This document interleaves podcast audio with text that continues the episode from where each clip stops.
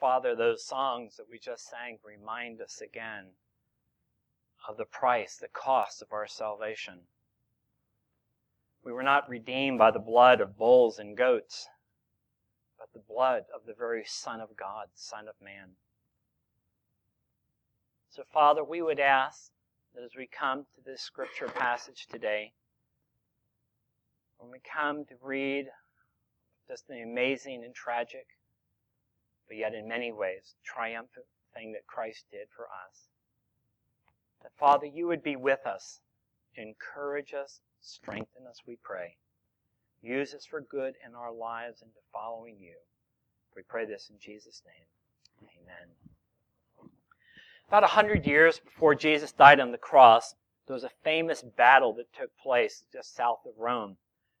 It took place, it was led by a guy who was a military leader that many of you have heard of because there's been movies made on this guy, there's been TV shows, a TV series. The guy's name was Spartacus. Spartacus was one of the slaves, he was one of the many, and he led a very, very popular group where many, many people followed him. They thought this was their chance to overthrow the Romans. And for a while, they did very, very well. In fact, they, they seemed to be winning, but then things seemed to turn against them. The Romans brought in another legion against them, and they started to lose. And as people started to run, other people started running. Spartacus and a small group were finally left alone, and he died. And it was a terrible tragedy for them. Many of these people had really put their hope in Spartacus. They thought this was the, referred to as the third Roman uh, time that they've done this. And so many, many people were killed. Nobody's exactly sure how many people died. What they did had a pretty good count was how many people of these people, these soldiers and um, slaves, how many of them were part of the rebellion. There were 6,000 of them. And what happened is the Romans wanted to make sure that everybody knew that if you go against us, you'll pay the price. And so what they did is they decided that all 6,000 of these rebels would be killed. All 6,000 would be crucified. And so in Capua, about 130 miles south of Rome, from that point on in this famous Appian Way uh, going up to Rome, what they started doing is just crucifying people all the way up. If you do the, if you do the math, 6,000 rebels among a 130 mile walk, it turns out it was about 46 crucifixions per mile. What it meant was everywhere you walked and looked, going up or down on the Appian Way, you would see dead or dying people, men and women and children, all the way there. It was a powerful statement for people walking through, looking each way, seeing the dead and the dying, realizing, don't even think about trying to revolt against Rome. What's interesting is that was such a famous event where so many people were there, but if you roll the clock a hundred years and bring it to the time of Jesus, the Romans are still there and they're still in control. But what's different here, there's not 6,000 people getting ready to be, to be killed to go to the cross. It was just three people. Three people who were going to go to the cross.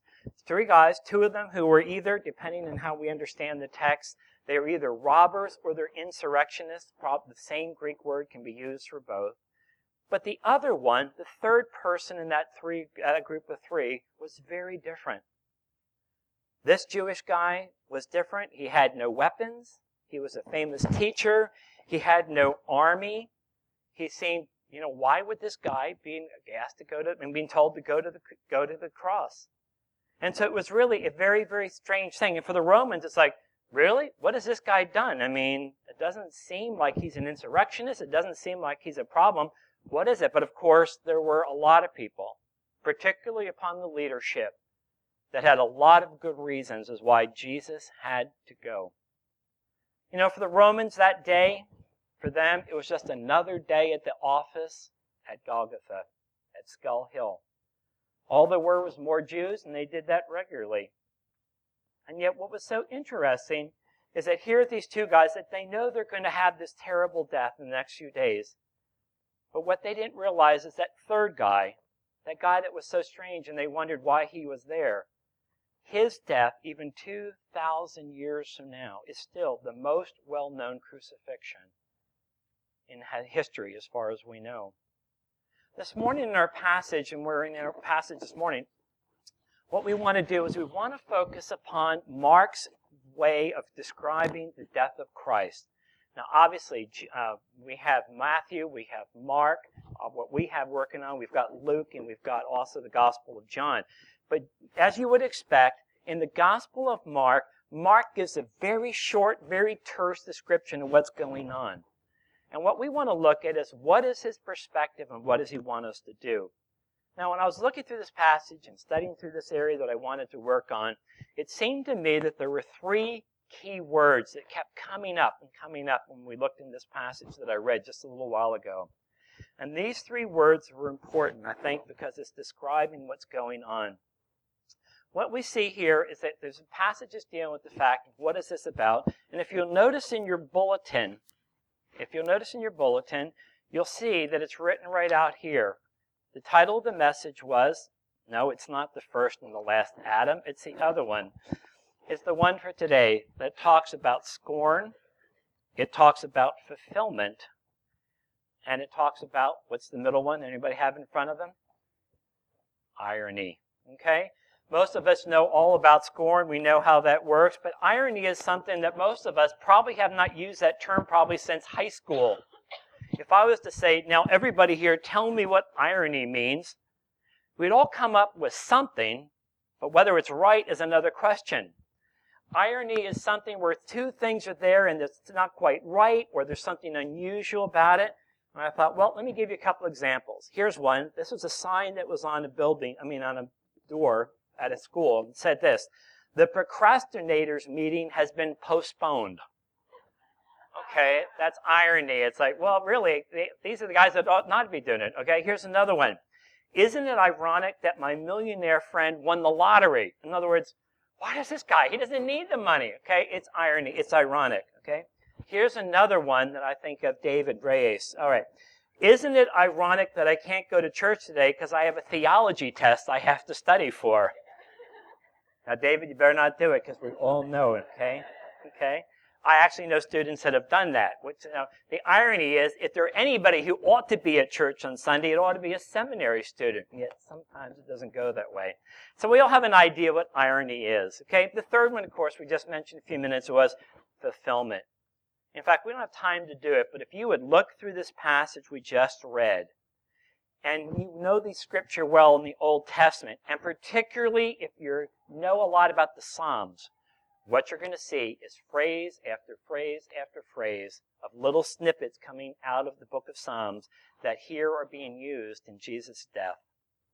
And we'll see a few of them. The most common one that we see, the most common, is going to be Psalm 22, that many of us are familiar with, which describes a righteous man who's going through the suffering and the things that he's going through and the horrors that are there. And so what we have is this is a very important thing. So that third one is fulfillment. And so our passage this morning, what we're going to see, it's a very, very thing. I want you to be thinking of those three things. Thinking about where you see fulfillment coming in. Think about it when you talk about irony, because there's a lot of it in this passage. So let's pick up in verse 16, where I started reading before, and let's look at a couple of verses real quick. Verse 16. Then the soldiers led him, Jesus, away into the courtyard, that is the headquarters, and they called the whole company together. Um, and it says, then they dressed him in a purple robe. Even that's a little odd. As you know, or maybe you don't, purple was the most difficult dye in the ancient world to do that. Mostly kings and rulers and very, very rich people could afford to have purple dye. And so what happens is that the fact it's unusual here that here's this guy that's already been scourged once by the Jewish leaders and now by the Roman leaders. This guy, Jesus, is a mess. He's bleeding all across his back. He's got a, he's got thorns on him and they're smacking him with it and he's bleeding all through his head. And yet they put a purple robe on him, which is odd because most people who've got that expensive a robe don't want to have blood all over it. So it's a little unusual, but it really, if you look at the irony of it, is like he really deserves to have, in that sense, a purple robe of beauty. And so it said this. So what happened? He called the whole company together. They dressed him in a purple robe, twisted together a crown of thorns, and put it on him. And they began to salute him, saying, Hail, King of the Jews! And there's the great irony. He really is the King of the Jews. The religious leaders don't get it. They don't understand it. They won't accept it, though some will later after the resurrection. But they call him King of the Jews. Isn't that a joke? He looks like a bloody, you know, like a clown. They don't realize that the King of the Jews is really the one that is here. Hail, King of the Jews! They kept hitting him with the, on his head with a reed and spitting on him, which is a sign, an ancient sign people would do that just to show absolute scorn, contempt upon people. And so it said they were paying him homage, excuse me, getting down on their knees. They were paying him homage and they mocked him. They stripped him of his purple robe, put on his clothes, and they led him out to crucify him. This passage is so amazing. I mean, so many ways, because you keep thinking, uh, if you only knew, if you only understood who this man was, all this mocking him, all this laughing him, spitting upon him. Do you not know who this man is? And of course, they, they don't. And many of the rulers, they don't want to know. And yet, Mark writes this with a lot of simplicity, very, very terse, saying, Can you imagine that the one who came to save the world is going to experience such sorrow, such suffering, and such loss? So notice what we have in verse 21. Then they forced the man coming in from the country who was passing by to carry Jesus' cross. His name was Simon the Cyrenian, the father of Alexander and Rufus. You know, it's interesting. Scholars look at this and say, where did these guys get into the story? I mean, what is it necessary? It doesn't seem that important. The other gospels don't have it. But here it's important because he's making this point. Here's this guy. He lives in Cyrene. That's in North Africa and he's coming to Jerusalem to Passover. So in other words, he's either going on a long journey around or he's taking a boat up into for Passover. And he's spending, by the way, a lot of money to get there, to be at the Passover deal. And he's just minding his own business, walking down the street, dun, da, dun, da, da, and he gets tapped on the shoulder. Roman law said if you're walking, a Roman soldier's going, and somebody comes up a Roman and he taps you on the shoulder, he just said, you're just been part of impressment. That is, that guy, that Roman soldier can ask you to carry all his stuff for a mile. That's where we get the thing of, go, Jesus said, go a second mile. If he calls you to do one mile, do a second mile. Impressment was, they could say you'd have to carry his luggage or his gear or his weapons, whatever it was, and then in one mile, you got somebody else. You tapped him on the shoulder and he had to do it. The law said you had to do it. And so what we have in this passage here in verse 21, they forced a man coming in from the country who was passing by to carry Jesus' cross.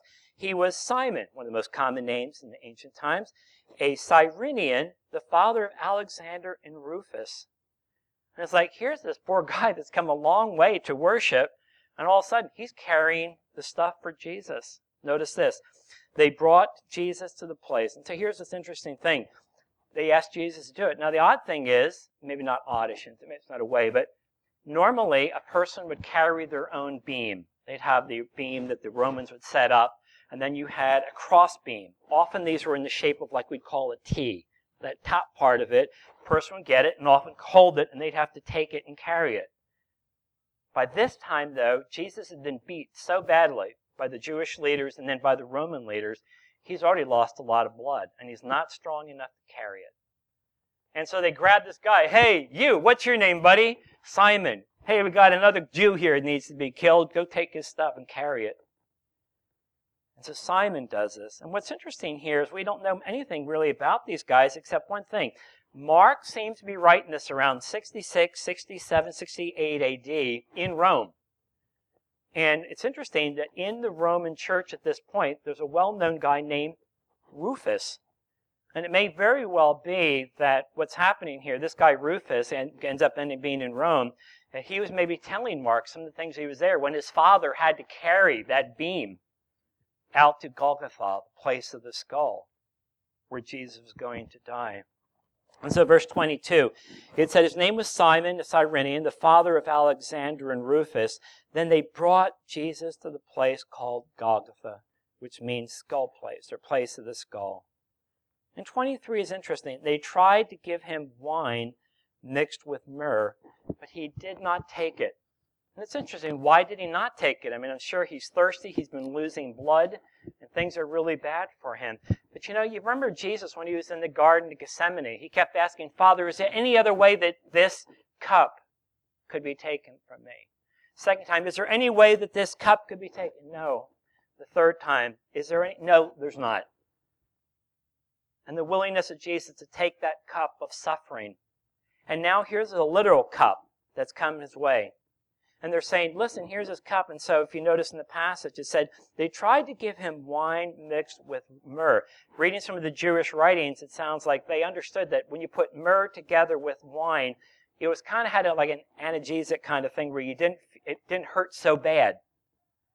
And so they said, used to be there'd be Jewish women who'd be standing along these people coming by. They would give them some of this because they knew if they're going to the cross that they needed all the help they could get because the pain was going to be awful. And what's interesting, when that happens, it said they tried to give him wine mixed with myrrh. It was a nice thing to do, but he did not take it. And I wonder if maybe what it is is Jesus saying, you know what? My father's told me that I'm going to drink this cup to the end. And I'm not going to take it. I'm going to take the full force of sin that's going to be upon me. And I'm not going to take anything. We would say, take some aspirin, do this, get a shot. It's like, no, I'm not getting any of this. I'm going to go it. And so what happens here? It says, it talks about here, it said they didn't take it. Then, look at verse 24.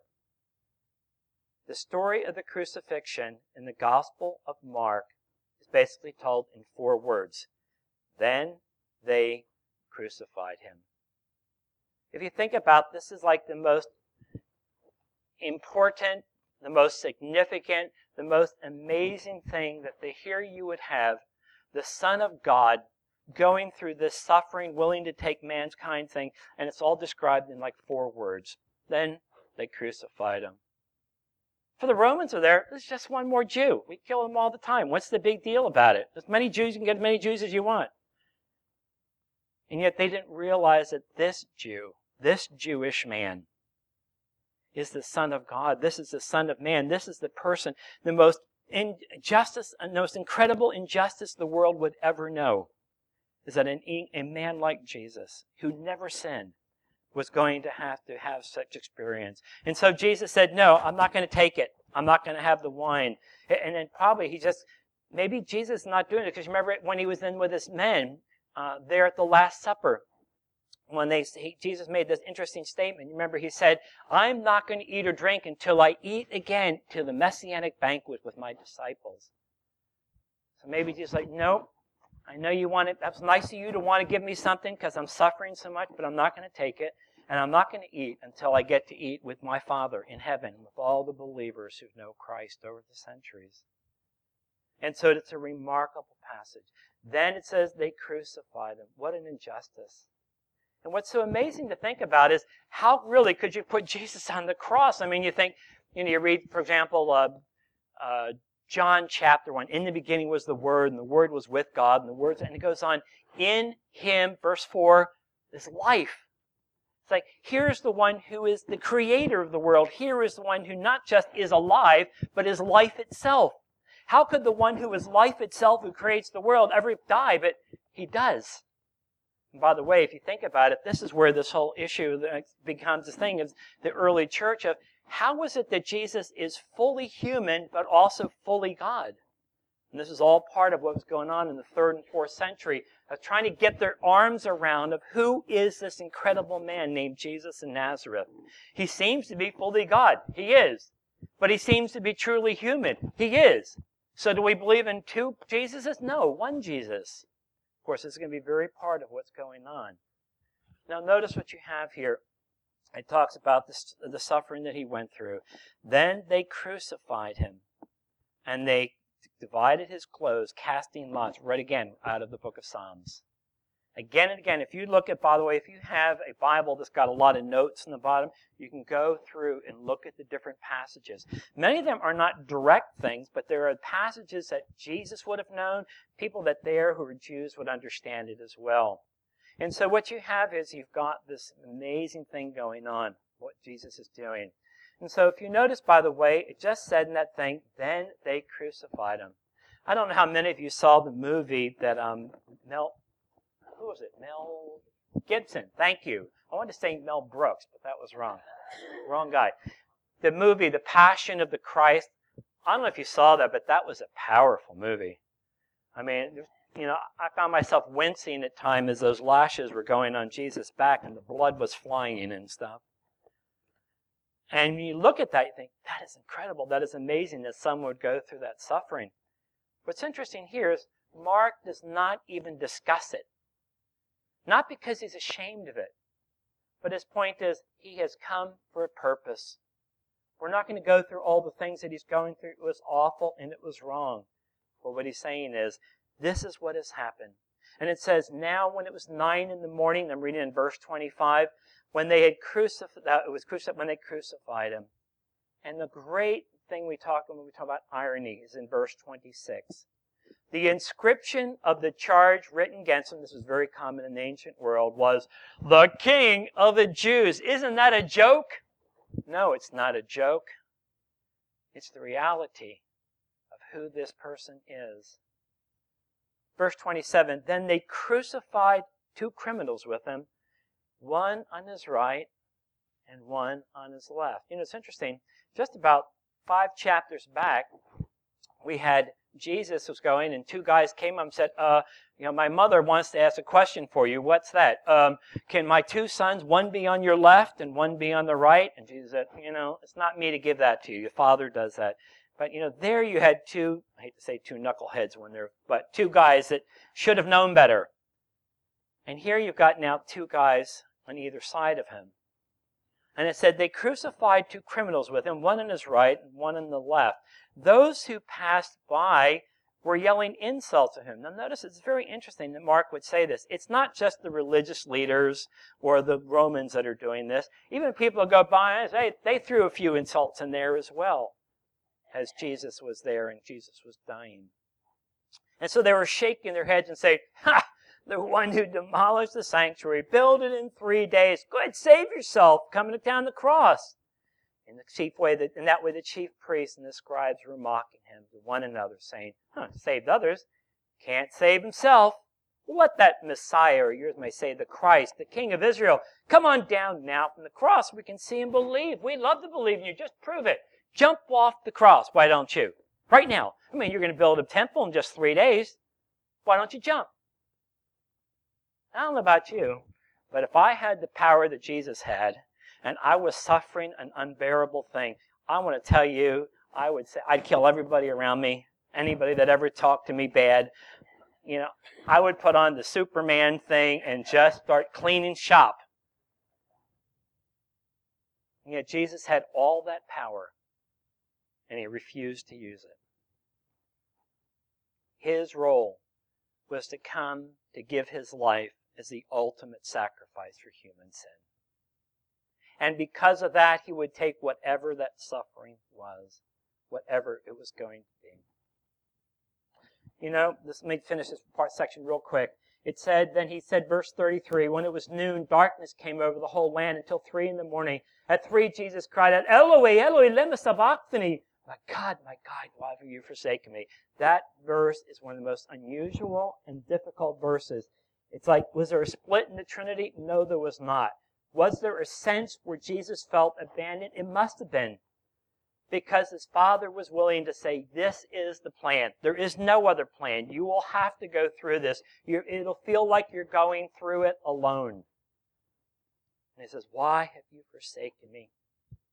Verse 35, some of them standing there said, Look, he's calling for Elijah. They're not sure why they thought of Elijah, but maybe Eloi, Elijah are so close that people thought, oh, maybe Elijah was going to come and save them. Someone ran and filled a sponge with sour wine on a reed, offering him a drink.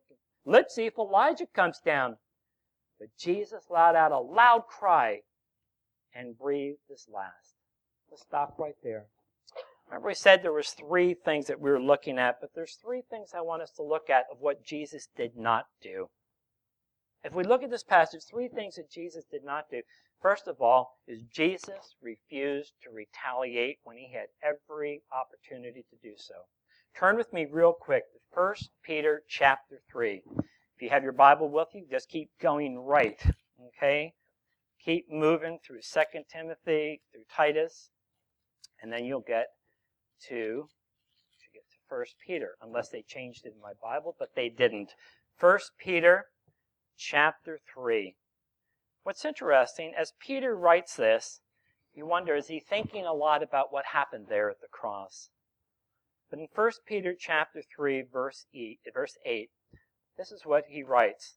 Now finally, all of you, excuse me, finally, all of you should be like-minded and sympathetic you should love believers and be compassionate and humble, not paying back evil for evil or insult for insult, but on the contrary, giving a blessing. Many of us would be more than willing to give a kick. But he's saying, instead, give them a blessing, since you were called for this. And then what he does, like so many of the scripture writers did, like the apostles, he quotes a little bit loosely, but the same point in Psalm 34. For the one who wants to love life and to seek good days must keep his tongue from evil and his lips from speaking deceit. He must turn away from evil and do good. He must seek peace and pursue it because the eyes of the Lord are on the righteous and his ears are open to the request. But the face of the Lord is against those who do evil. So we said that there's three things that we need to look at. It says three things that Jesus did not do. Number one is Jesus did not try to get any way to hurt those against them. There was no sense of revenge. He could have cursed. They said often when there was going on, when the when the people were being crucified, that guys, well, people, men and women on there were screaming. They were cursing. They were calling down curses from God for the people for what they're doing. Jesus has none of it. Now look at the second thing that Jesus did, and we find that in verse 33. In verse 33, we have this said. It said, when it was noon at darkness, now let's drop down a little bit, verse 37. Jesus let out a loud, excuse me, let out a loud cry and he breathed his last. Then the curtain of the sanctuary was split in two from top to bottom. One little verse that is so, so significant. As you know, when we talk about the fact that there was different levels that you go to into the temple, this is probably the first level, go from the, the court of the women into the court of the men. And probably right up there, there was this massive, huge embroidered thing that supposedly came from Babylon that was gorgeous, that, that shut the door. It kept people from going any further out where the priests would go, and then ultimately the high priest in the Day of Atonement. And yet there it says, he let out a loud cry, he breathed his last, then the curtain of the sanctuary was split in two from top to bottom, not bottom to top. Now, you have two guys maybe who cut at the bottom and said, you take one end and I'll take the other and we'll rip it apart. That'd be very difficult to do. But it was just the opposite. There's nobody there. It was very tall. But from the top to bottom. And it's God speaking in an action where people could look at that and say, uh oh. That doesn't look good, does it? No, it doesn't. Because really what's going on here, it's saying, you know, the high priest in Israel could go into that holy place one time the Day of Atonement and give sacrifices for the atonement for the sins of the people. And only priests could even be in that outer section of it. And what God is saying here, you know what? Two things he's doing. One, it's saying, do you see what just happened to this temple, that this temple curtain that's so important to you? It's just been wrecked. And it's a preview of what's coming in 70 AD. In 70 AD, this temple that is so beautiful, that Herod and made larger and better and so amazing, it's going down. And what you have here is it's saying not only is the fact that there's this coming, but the other thing is it's saying, you know what? Everything has just changed. And before that, people would come, they'd bring their offerings, they'd bring it to the priest, the animal would be sacrificed, they would offer it up, and then in the Day of Atonement, the sins would be covered. And it's saying, you know what just happened? Everything just changed. There is access for every person who, in faith of Christ, will come to Jesus.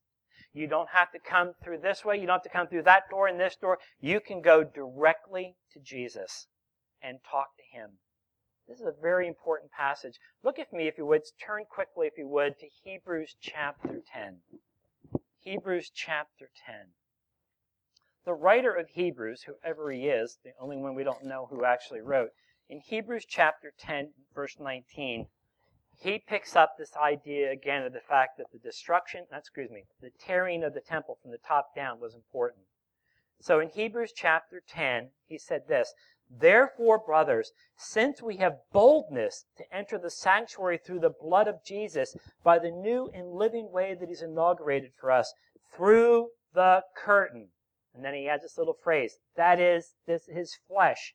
And since we have a great high priest over the house of God, then his, his application is let us draw near with a true heart in full assurance of faith, our heart sprinkled clean from an evil conscience, our body washed in pure water. He clearly gets the idea of this. He's saying the fact that that temple had was rent, the fact that the city was, I mean, the temple was going to be gone in 70 AD, it's this idea we now have the privilege of direct action, of direct going to be with God and to, and to have our relationship with Him. That is crucial. That's something the Old Testament people did not have, but every believer who's here today, who's a Christian, has a right. They don't have to go to a priest to go have the priest take them there. You can go directly as we speak to God in prayer, as we cry out to Him. And so he says, that's what we're going to do. And so the second thing was the temple. The third one we see comes up in verse 39. We're back, if you would, if we go to first, if we go back to um, Mark chapter 15, verse 39.